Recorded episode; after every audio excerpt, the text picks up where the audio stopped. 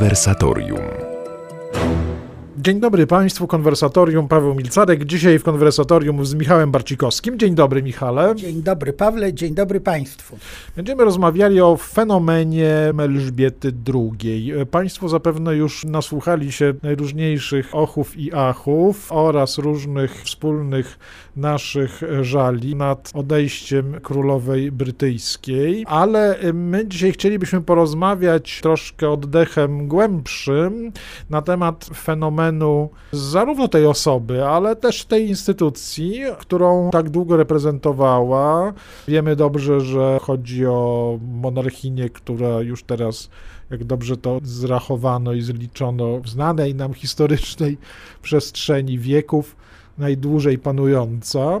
Ponad 70 lat, przy tym oczywiście też i długowieczna, urodzona w 26 roku, obchodząca więc na tronie brytyjskim szereg coraz bardziej kolorowych i błyszczących jubileuszy, mająca w tle swojej obecności na tronie niezliczoną liczbę gabinetów i premierów, w tym całkiem pokaźną liczbę premierów, do których miała sentyment i z którymi nawiązała jakąś, jak powiedzieć, bardziej również przyjacielską, czasami osobistą, przyjacielską nie jest to tak łatwo tu powiedzieć, ale w każdym razie osobistą więź. Zatrzymałem się przy tym przyjacielską, bo z drugiej strony królowa nie była osobą fajną, tylko ciekawą, interesującą, ale bardzo ściśle respektującą te ramy królewskości, w których się znalazła. Z drugiej strony właśnie o tym chciałbym,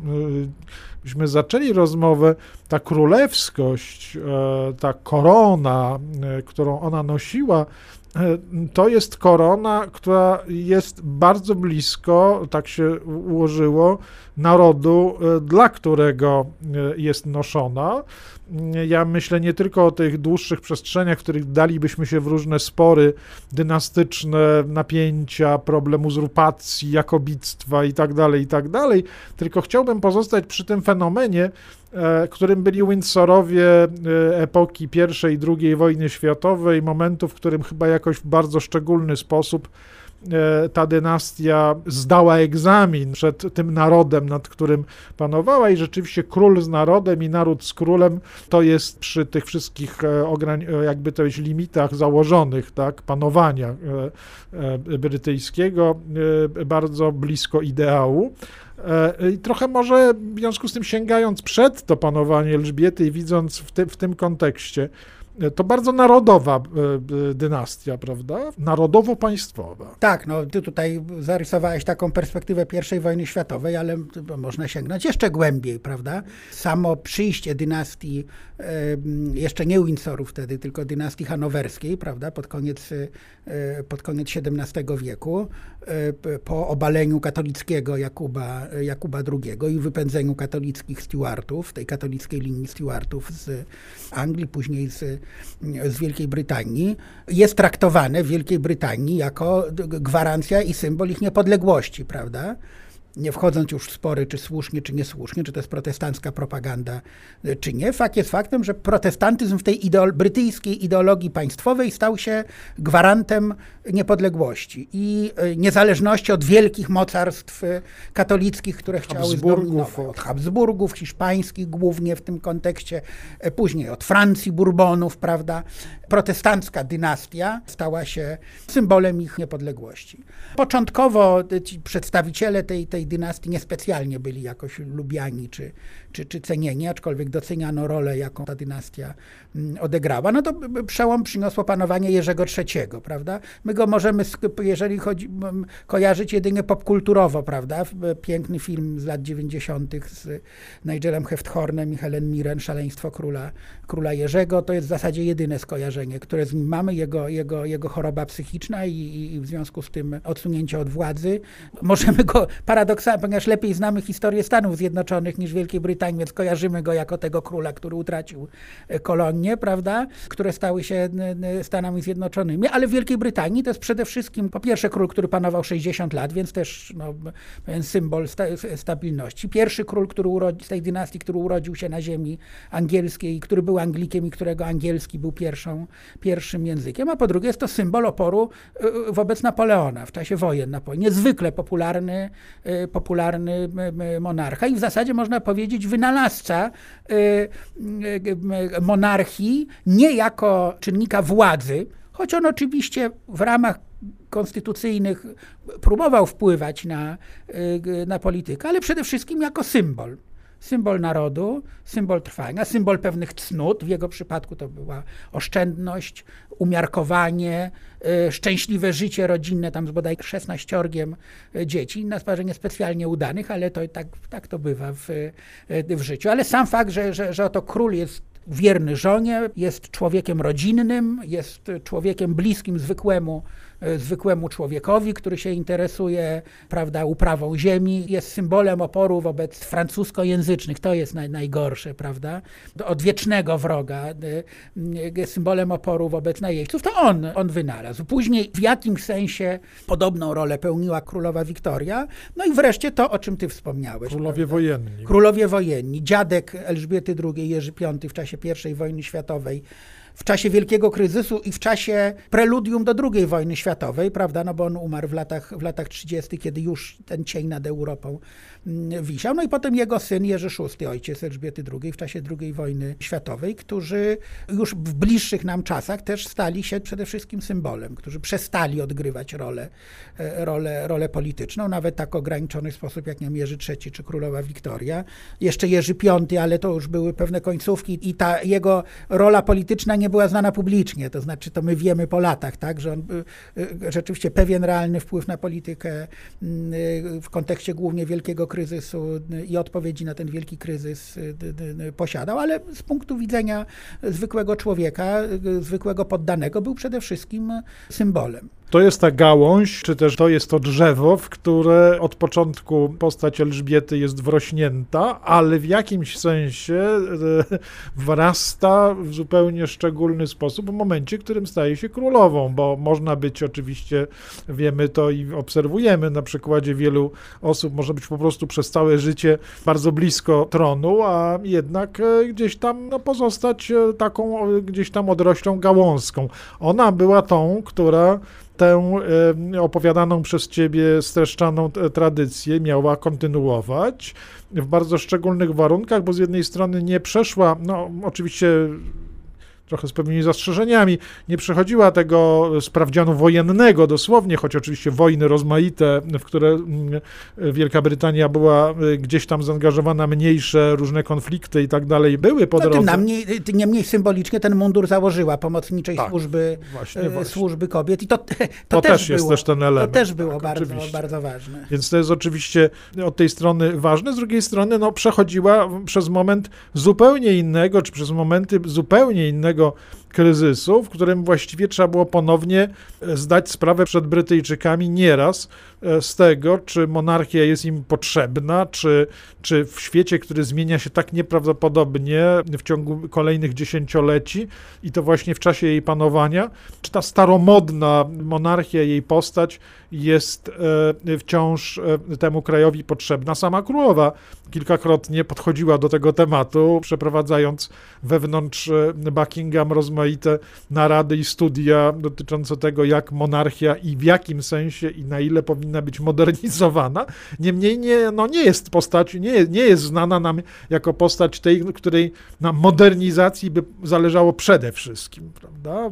To jest osoba, która zawsze gdzieś tam wyrastała ponad taką zwykłą nutę naszego czasu. Zmieniajmy się i dostosowujmy. To chyba to doceniamy w znacznym stopniu także i dzisiaj, gdy patrzymy na nią jako już osobę, która odeszła z tego świata. Czy doceniamy, czy nie doceniamy, to zależy od tego, jak te zmiany oceniamy, bo jeżeli te zmiany oceniamy negatywnie, czy bardzo krytycznie, no to w tym momencie jej rola tego, który był smarem, który uczynił te zmiany łatwiejszymi do przełknięcia i do strawienia przez społeczeństwo, będziemy oceniać negatywnie, ale to myślę, że po prostu skupmy się na opisie pewnych mechanizmów, natomiast a naszym widzom zostawmy odpowiedź na pytanie, czy to był kierunek słuszny, czy niesłuszny. No nieraz musiała podejmować tą prostą refleksję, na ile realnie ma być obecna w życiu politycznym, w życiu swojego narodu, na pozycji innej niż tylko, jakby to powiedzieć, dekoracja, prawda? A, dekoracje też są ważne. Też, wiesz, oczywiście, wiem. Jest ważne, czy ściany twojego pokoju są pomalowane na kolor bycza krew, prawda, czy na jakiś spokojny pastel. To zdecydowanie wpływa. Ona raczej była tym spokojnym pastelem. Ona doprowadziła, ja sobie kiedyś, nie tak dawno, takie przyszło mi do głowy porównanie, prawda, papież Franciszek lubił mówić o towarzyszeniu, że rolą duszpasterza, papieża, biskupa jest towarzyszenie człowiekowi, prawda? Czasami się zastanawiamy, o co tak naprawdę chodzi, czy to przypadkiem nie jest jakieś takie dziwna próba abdykacji z własnych obowiązków, zabierania głosu tam, gdzie się go powinno zabierać. Niewątpliwie królowa Elżbieta doprowadziła sztukę towarzyszenia swojemu narodowi, w jakimś sensie swoim dzieciom, jeżeli ją traktujemy jako kogoś w rodzaju matki narodu. Rzadko rzeczywistość dorasta do tego typu określeń, z reguły jakich używamy, to ich nadużywamy, ale to jest jeden z tych wypadków, kiedy spokojnie można powiedzieć, że była w jakimś sensie matką swojego narodu. To z całą pewnością była to matka towarzysząca dorosłym dzieciom. Ten typ matki, nie matki, która terroryzuje dzieci, która organizuje nawet dorosłym dzieciom życie, która im mówi, jak mają żyć, tylko która po prostu z nimi jest we wszystkich wyborach, które podejmują. Czy to będą wybory kulturowe, czy to będą wybory polityczne, prawda, jakiekolwiek. W jakimś sensie oczywiście można powiedzieć, że ona tym towarzyszeniem tym wyborom nadawała placet, tak? W tym sensie, prawda? Że w pewnym momencie Beatlesi zostali odznaczeni orderami, zaczęli być przyjmowani w pałacu, prawda? Jako część establishmentu, prawda? Co wcale nie znaczyło, że królowa w ten sposób utrzymywała mobilność establishmentu i dopływ nowych ludzi do tego establishmentu. Ktokolwiek w danym momencie z wyboru społecznego, w wyniku rozwoju kultury był modny, znajdował się na szczycie. Królowa swoją obecnością, tak, swoim zaproszeniem do pałacu dawała temu placet. Nawet wtedy, gdy razem z Danielem Craigiem dawała twarz do filmiku. Do filmu, którą tam rzekomo skacze na spadochronie. Ale nawet wtedy, prawda, ona rozumiała, zresztą to nie ona wynalazła, to już jej ojciec, jej dziadek wiedzieli, że mimo, że osobiście może niespecjalnie się z tym dobrze czuli, że muszą pogadać się na stadionie, uścisnąć rękę piłkarzowi, nie wiem, Jerzy V w Wesołym Miasteczku, jest taki film na YouTubie, jeździ z dziećmi w kolejce górskiej. Może osobiście to było dla jego człowieka z jego pokolenia, z jego klasy społecznej coś nie odruch, nie czuł się z tym. Ale on z drugiej strony miał jakiś taki, który to zmysł szósty, tak? Wyczuwania, co należy robić, żeby obywatele, poddani brytyjscy czuli, że ta monarchia jest im potrzebna. Królowa Elżbieta tę rolę, tę sztukę opanowała do perfekcji. Matka narodu, w tym przypadku zadziwiająco niepatetyczne, tylko realistyczne określenie, nawet jeśli pozostaje metaforą. Do tego dopłynęliśmy w pierwszej części naszej rozmowy, ale po przerwie na pewno dorzucimy wspólnie kolejnych kilka myśli.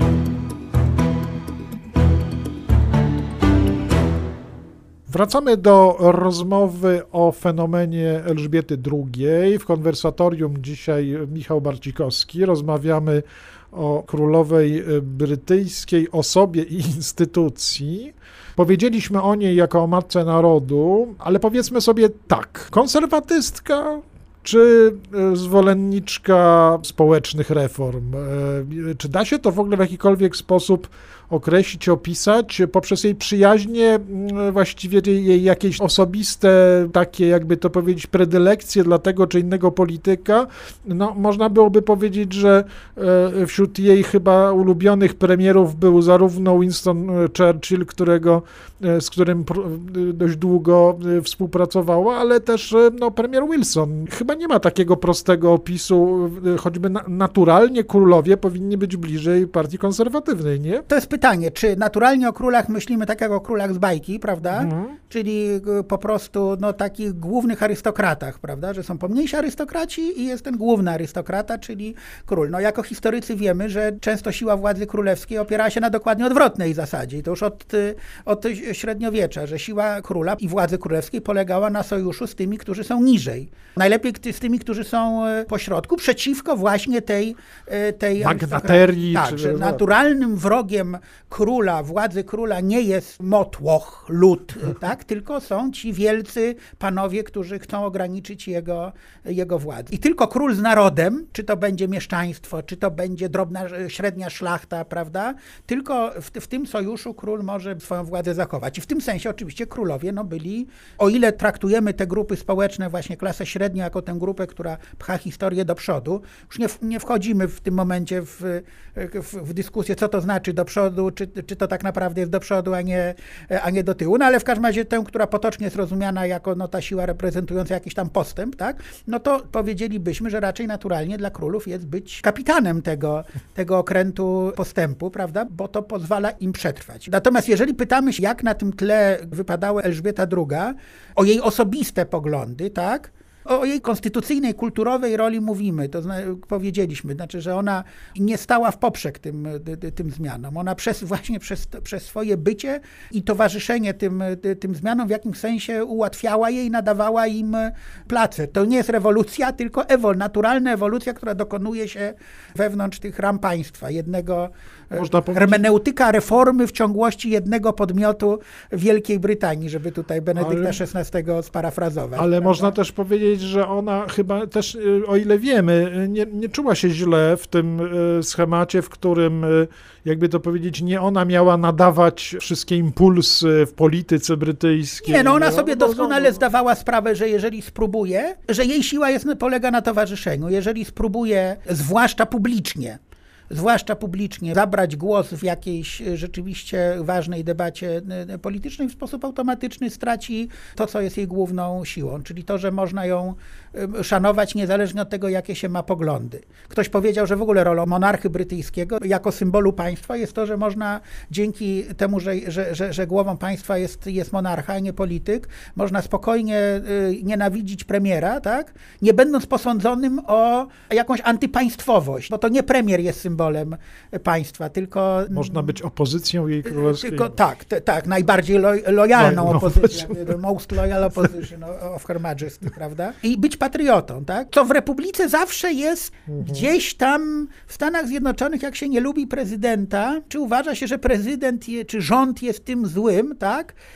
To gdzieś z tyłu głowy jest, że to jest działalność wywrotowa, antypaństwowa. W Wielkiej Brytanii tego nie ma, ponieważ ona oprócz tego, że tak jak powiedziałem, do perfekcji doprowadziła towarzyszenie, ona do perfekcji doprowadziła też, tylko proszę mnie dobrze zrozumieć, to co ja powiem nie jest zarzutem, bycie nikim, w tym sensie bycie ramą, bycie czystą kartką papieru, na której każdy może sobie zapisywać, projektować swoje myśli, swoje uczucia, swoje poglądy. Jej dwóch ulubionych premierów to był, tak jak wspomniałeś, Harold Wilson, lejburzystowski premier z lat 60. i 70., który, no, jeżeli go państwo powinni jakoś kojarzyć, no to przede wszystkim jako tego, który przeprowadził trochę wbrew sobie, tak, ale dopuścił no, do czegoś w rodzaju rewolucji kulturalnej, tak, zniesienia kary śmierci, wprowadzenia rozwodów bez orzekania o winie, dekryminalizacji aktów homoseksualnych, legalizacji aborcji i tak dalej, pewnych takich zmian symbolicznych, tak? Które na dobre, na złe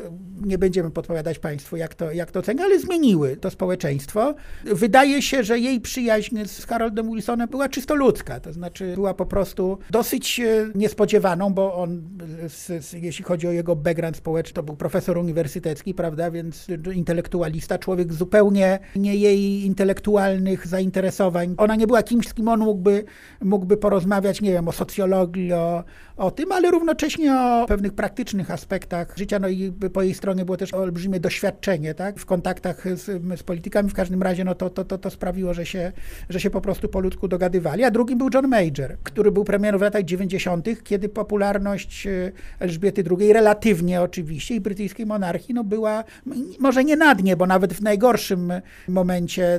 Rok 92, annus horribilis. Tak, rozwody jej dzieci, w tym no, rozpad małżeństwa następcy tronu, prawda, to co miało też wymiar państwowy, nie tylko prywatny. I z kolei on, który jej pomógł przez ten okres przejść, czasami mając odwagę mówić jej też o koniecznych zmianach.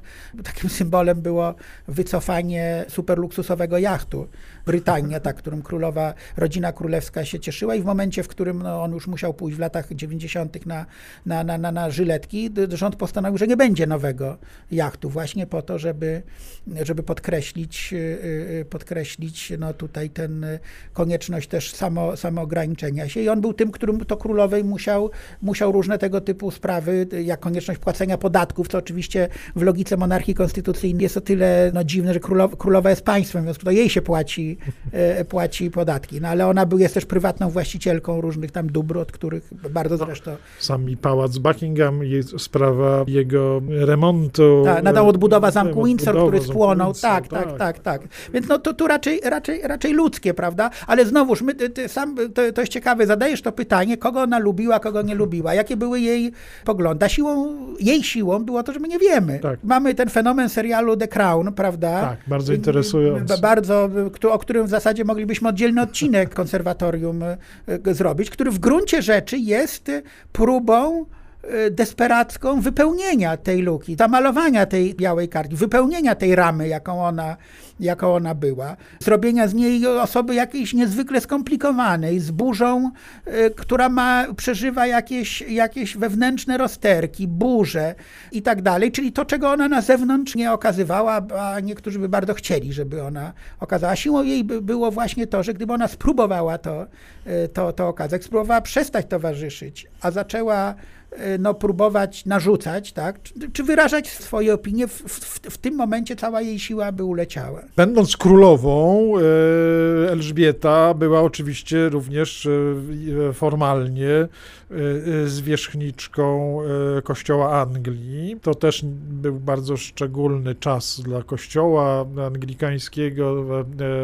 On najróżniejsze przechodził wstrząsy, także kryzysy, różne przemiany, ale to na inną rozmowę. Natomiast jest dość oczywiste, że królowa w tym się odnajdywała, mówię o rzeczywistości religijnej, nie tylko czysto formalnie. Był to jakiś, przy tych wszystkich barierach, o których wspominałeś, no wiemy dobrze, że był to dla niej świat ogromnie istotny, w którym również wykazywała się żywymi, osobistymi zainteresowaniami, co zresztą też ciekawie w trakcie ich wspólnego życia trochę kontrastowało z zainteresowaniami i sposobem bycia w pewnym czasie jej zresztą ukochanego małżonka. Niemniej królowa w tym stadle to jest ta osoba, która wcześniej niż małżonek, można powiedzieć, zaczęła odbywać swoje własne, osobiste, dojrzałe, religijne rozeznania. Pewnie jak zwykle i o tym nie wiemy zbyt wiele. Coś tam możemy powiedzieć. Znowuż odwołując się do tego przykładu matki, prawda, starej matki, To też jest starej matki dorosłych dzieci, która towarzyszy im we wszystkich ich wyborach i nie krytykuje, prawda? Równocześnie ona ma tę przestrzeń, w której może w bardzo subtelny sposób pokazać, co jest dla niej ważne, jaka hierarchia wartości jest dla niej ważna, poprzez swoje swoje życie. Ja nie krytykuję waszych wyborów, w jakimś sensie nawet daję im placet, prawda, bo pojawiam się na waszych weselach, pojawiam się na waszych imprezach, symbolicznie nadaję im wartość, tak, ale równocześnie mam swoją przestrzeń, w której nie afiszuję się, ale i nie ukrywam, że chodzę w niedzielę do kościoła na przykład, prawda, wy nie chodzicie, słowa wam z tego powodu nie powiem, ale ja chodzę co niedziela do kościoła. Wielka Brytania to jest jedno z najbardziej sekularyzowanych, zateizowanych społeczeństw na świecie. Procent ludzi, którzy praktykują jakąkolwiek religię, a już religię chrześcijańską, którejkolwiek z denominacji, jest niewiele. No to jest procent, rzeczywiście kilka procent, tak? 90 parę procent nie uczęszcza do świątyni w ogóle, nawet, no regularnie to nie, bo na Boże Narodzenie, na nabożeństwo to kolendowe, ze śpiewaniem kolęd, no to się, ale poza tym niespecjalnie. Ona należała do tych kilku procent Brytyjczyków, którzy chodzili co niedzielę do kościoła. Mało? Dużo? Czy to był ten niemy krzyk, który zmienił jej poddanych? Nie, no nie zaczęli z tego powodu chodzić do kościoła, ale czasami sam fakt, że jest ktoś, kto nie robi z tego demonstracji, ale kto po prostu chodzi, że oni w Boże Narodzenie widzieli królową, która ze swojego lokalnego kościoła tam w Sandringham wychodzi ze świątecznego nabożeństwa, prawda, razem z rodziną. Ona się tym niespecjalnie chwaliła, ale skądinąd wiadomo, że dzień zaczynała i kończyła modlitwą, odmówieniem pacierza na kolanach, prawda? No, znowuż, nie jest to coś, co nawróciło świat, prawda? Nie, absolutnie. Po pierwsze nie wiemy kogo, bo może tam kogoś rzeczywiście, tego nigdy nie wiemy, kogoś powstrzymało przed porzuceniem wiary, to się tam kiedyś pewnie ujawni, ale no, był ten symbol, prawda? Jej doroczne, to też bardzo ważny kulturowy fenomen, przemówienia bożonarodzeniowe, w których ona no, mówiła o różnych rzeczach, w którym to przemówieniu Boże Narodzenie nie ograniczało się do takiego Dickensowskiego, też ważnego, no nie oszukujmy się, to nie chodzi o to, żeby to, nie wiem, odrzucać czy nie doceniać, bycia dobrym dla bliźnich, tak? Dostrzegania potrzebujących i tak dalej. Tylko mówiła o tym, że jest to święto, w którym wspominamy narodzenie się naszego Zbawiciela z dziewicy. No, dużo, mało, nie było tam happy holiday, prawda? Tylko było rzeczywiście narodzenie, Bóg się stawał człowiekiem. No bo rok do roku zawsze ten aspekt był przez nią przypomniany, tylko też znowuż nie nachalnie, nie na zasadzie takiej, jak to czasami niektórzy nasi kaznodzieje, prawda, mają poczucie, że to jest pewien transparent, tak, który muszą nosić, tylko po prostu no, królowa wychodziła i mówiła, że wspominamy przyjście na świat Zbawiciela w ludzkim ciele i znowuż dużo, mało, prawda, no akurat tyle. Pytanie, na ile to wynikało z osobistych wyborów, a na ile z konieczności dynastycznych. Monarcha musi być członkiem kościoła Anglii, no ale to, że się chrzci dzieci, prawda? Coś, co no, jeszcze kilka dekad temu było oczywistością w Wielkiej Brytanii, teraz jest wyborem zdecydowanej mniejszości, prawda? A tu nagle chrzciny. Chrzciny dzieci, wnuków, prawnuków. Jakieś takie okruchy, elementy, jak to mówił nasz, lubi mawiać nasz wspólny przyjaciel i mentor Marek Jurek, realnego życia, on mówi o realnym życiu katolickim, a tu realne życie chrześcijańskie, prawda? Również w tym wymiarze społecznym. No i na koniec jej pogrzeb. No właśnie, chciałem do tego nawiązać. Komentator Gościa Niedzielnego napisał, to, że pogrzeb, nie wiem, papieża Jana Pawła II, prawda, to będą wielkie rekolekcje, które będziemy wszyscy przeżywali i tak dalej. No powiedzmy, w jakimś sensie było wiadomo, ale pogrzeb osoby, która przynajmniej w Polsce funkcjonowała, no raczej jako ktoś, no No pani z koroną. Pani z koroną, pani, o której się czyta nie wiem, na portalu plotek.pl, prawda, czy kolorowych pismach, no do tego, lifestyle'owych raczej, prawda, o.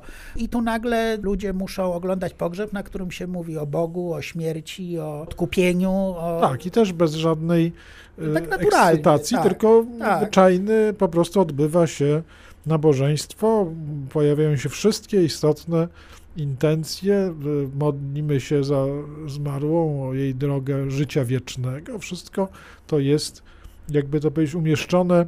No w kontekście biblijnym, chrześcijańskim, nadziei na zmartwychwstanie, prawda, i tak dalej.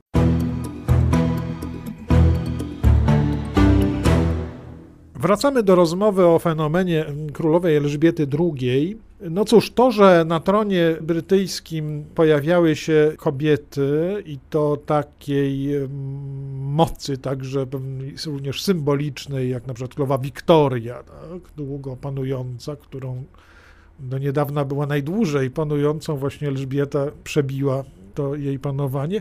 Mamy oczywiście ten symbol już odległy pierwszej Elżbiety, tak, mamy w ogóle na tronie brytyjskim, na tronie angielskim rozmaite kobiece postacie, ale w przypadku Elżbiety II nagle dookoła robi się znacznie więcej kobiet, które mają wpływ na sytuację społeczną i polityczną. No, można by było wymieniać cały szereg takich przywódczyń w świecie, ale bym powiedział, że w samej Wielkiej Brytanii jest oczywiście to zestawienie, które się też narzuca, bo mówiliśmy o różnych premierach.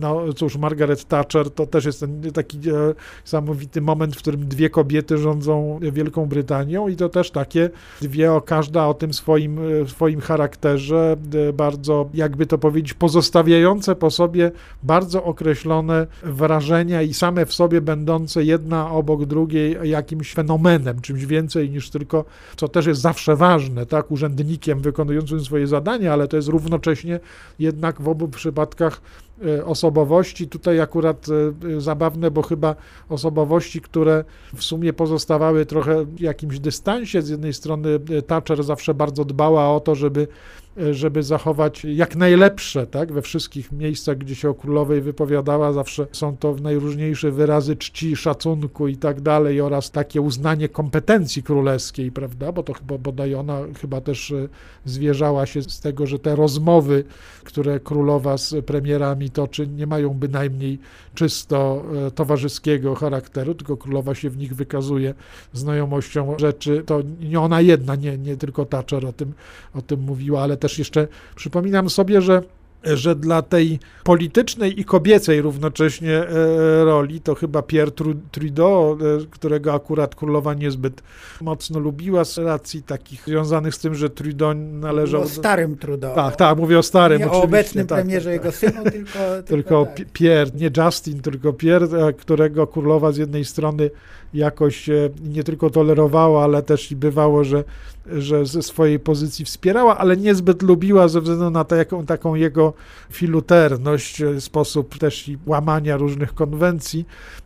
No, ale to on ostatecznie, zdaje się, jest autorem takiego bonmotu, bo jemu akurat w pewnej sytuacji politycznej pomogły równocześnie trzy kobiety. Jedną z nich była właśnie królowa Elżbieta. No, nie jest to może jej podstawowa i główna zasługa, ale można powiedzieć, była jedną z silnych kobiet swoich czasów, tak? W specyficznej postaci tej siły, o której mówiliśmy wcześniej. Choć akurat z Margaret Thatcher, jeżeli wierzyć plotkom, ona do ludzkiej sympatii między innymi... Tak, raczej nie było. Tak. Specjalnie nie było. Coś ciekawe, no bo teoretycznie to jest właśnie ta osoba, z którą...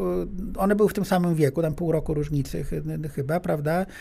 Obie kobiety na wysokich stanowiskach. Wydawałoby się, że będą miały ze sobą dużo wspólnego ze względu na pokoleniowe doświadczenia i tak dalej. Tymczasem się okazuje, że tutaj jednak pewne różnice, no polityczne, bo no, my tego nie wyczuwamy, prawda, ale polityka zagraniczna Thatcher, która była bardzo, mimo że ona była torysowskim premierem, nie torysowska, to znaczy ona nie miała nawet cienia sentymentu, nie wiem, do przeszłości imperialnej, w związku z tym do jakichś poczucia moralnego zobowiązania wobec dawnych kolonii, które tworzą wspólnotę, dawną brytyjską wspólnotę narodów, a obecnie wspólnotę narodów. Jeżeli w interesie Wielkiej Brytanii było wspierać reżim apartheidu w Republice Południowej Afryki, to ona go, no, może nie wspierała wprost, no, ale w każdym razie nie chciała być w pierwszej linii sankcji wobec... A królowej akurat w tej kwestii zależało. Tak, tak.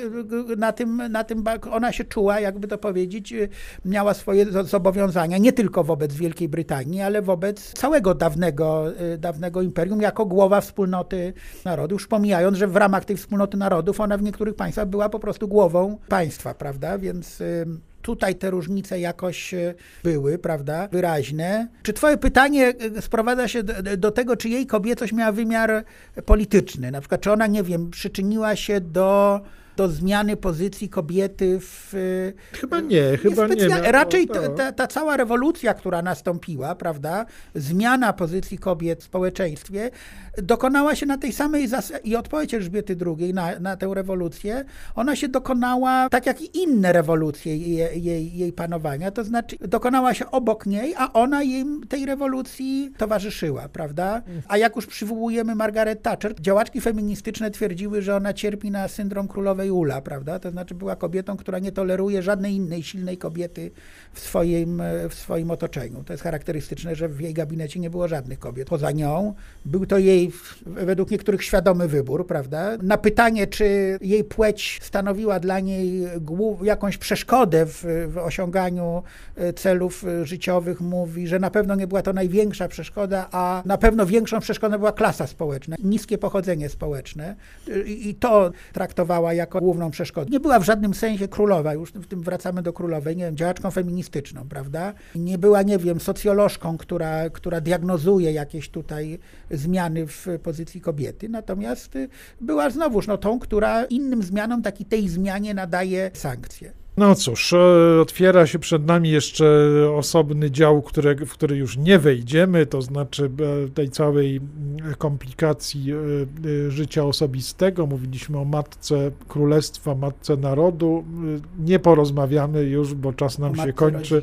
O matce rodziny. Wiemy także z dziejów rodziny Windsorów nie było najłatwiejszą, mówiąc delikatnie, sztuką.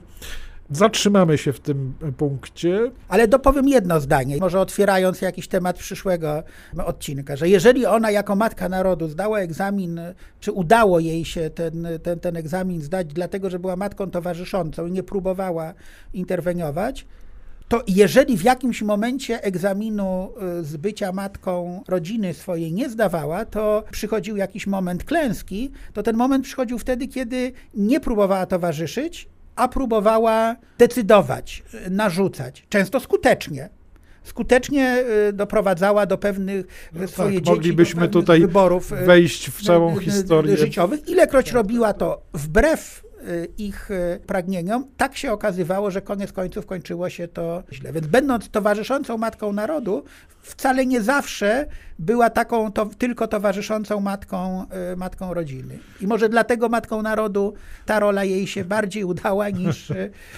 niż bycie matką dla swoich dzieci. Nie miała tutaj w tej roli bliższej domowej, zawsze szczęśliwej ręki starała się. Aczkolwiek Bóg dał jej tę łaskę, jeszcze jedno zdanie, długiego życia. A jedną z elementów łaski długiego życia jest to, że że jest czas na nadrobienie różnych błędów. I o ile był ten okres, w którym ona próbowała dzieciom różne swoje decyzje narzucać, to później Pan Bóg dał jej czas również w tym życiu rodzinnym na cofnięcie się i bycie właśnie tą matką, która niejako w sposób naturalny, bo co innego, jeżeli dziecko ma lat 18, a co innego, jeżeli dziecko ma lat 45, prawda? Być tą matką, która towarzyszy i wtedy znowuż dzięki temu towarzyszeniu przyniosła również tej swojej rodzinie, nie rodzinie narodowej, tylko swojej rodzinie pewną stabilizację. W ten sposób dopłynęliśmy od panowania nad narodem do panowania nad rodziną i swoim życiem. Każdy w jakimś zakresie praktykuje królewskość na różnych polach. Rozmawialiśmy dzisiaj o pewnej pani, która królowała nad morzami i narodami, a także musiała mierzyć się ze zwykłymi wyzwaniami panowania nad domem. Mam nadzieję, że w ten sposób, płynąc w tym kierunku, zbliżyliśmy dodatkowo obraz Elżbiety II do spraw i problemów, które są naszymi również zwykłymi ludzkimi problemami. Dziękuję dzisiaj za rozmowę Michałowi Barcikowskiemu, obecnemu w konwersatorium. Państwu najlepszego na otwierający się tydzień życzymy po tej niedzieli, której już dobrej Państwu tym razem nie życzymy, tylko tygodnia. Dobrej nocy. Dobrej nocy. Do usłyszenia. Konwersatorium. Paweł Milcarek. Audycja powstaje we współpracy z kwartalnikiem Christianitas.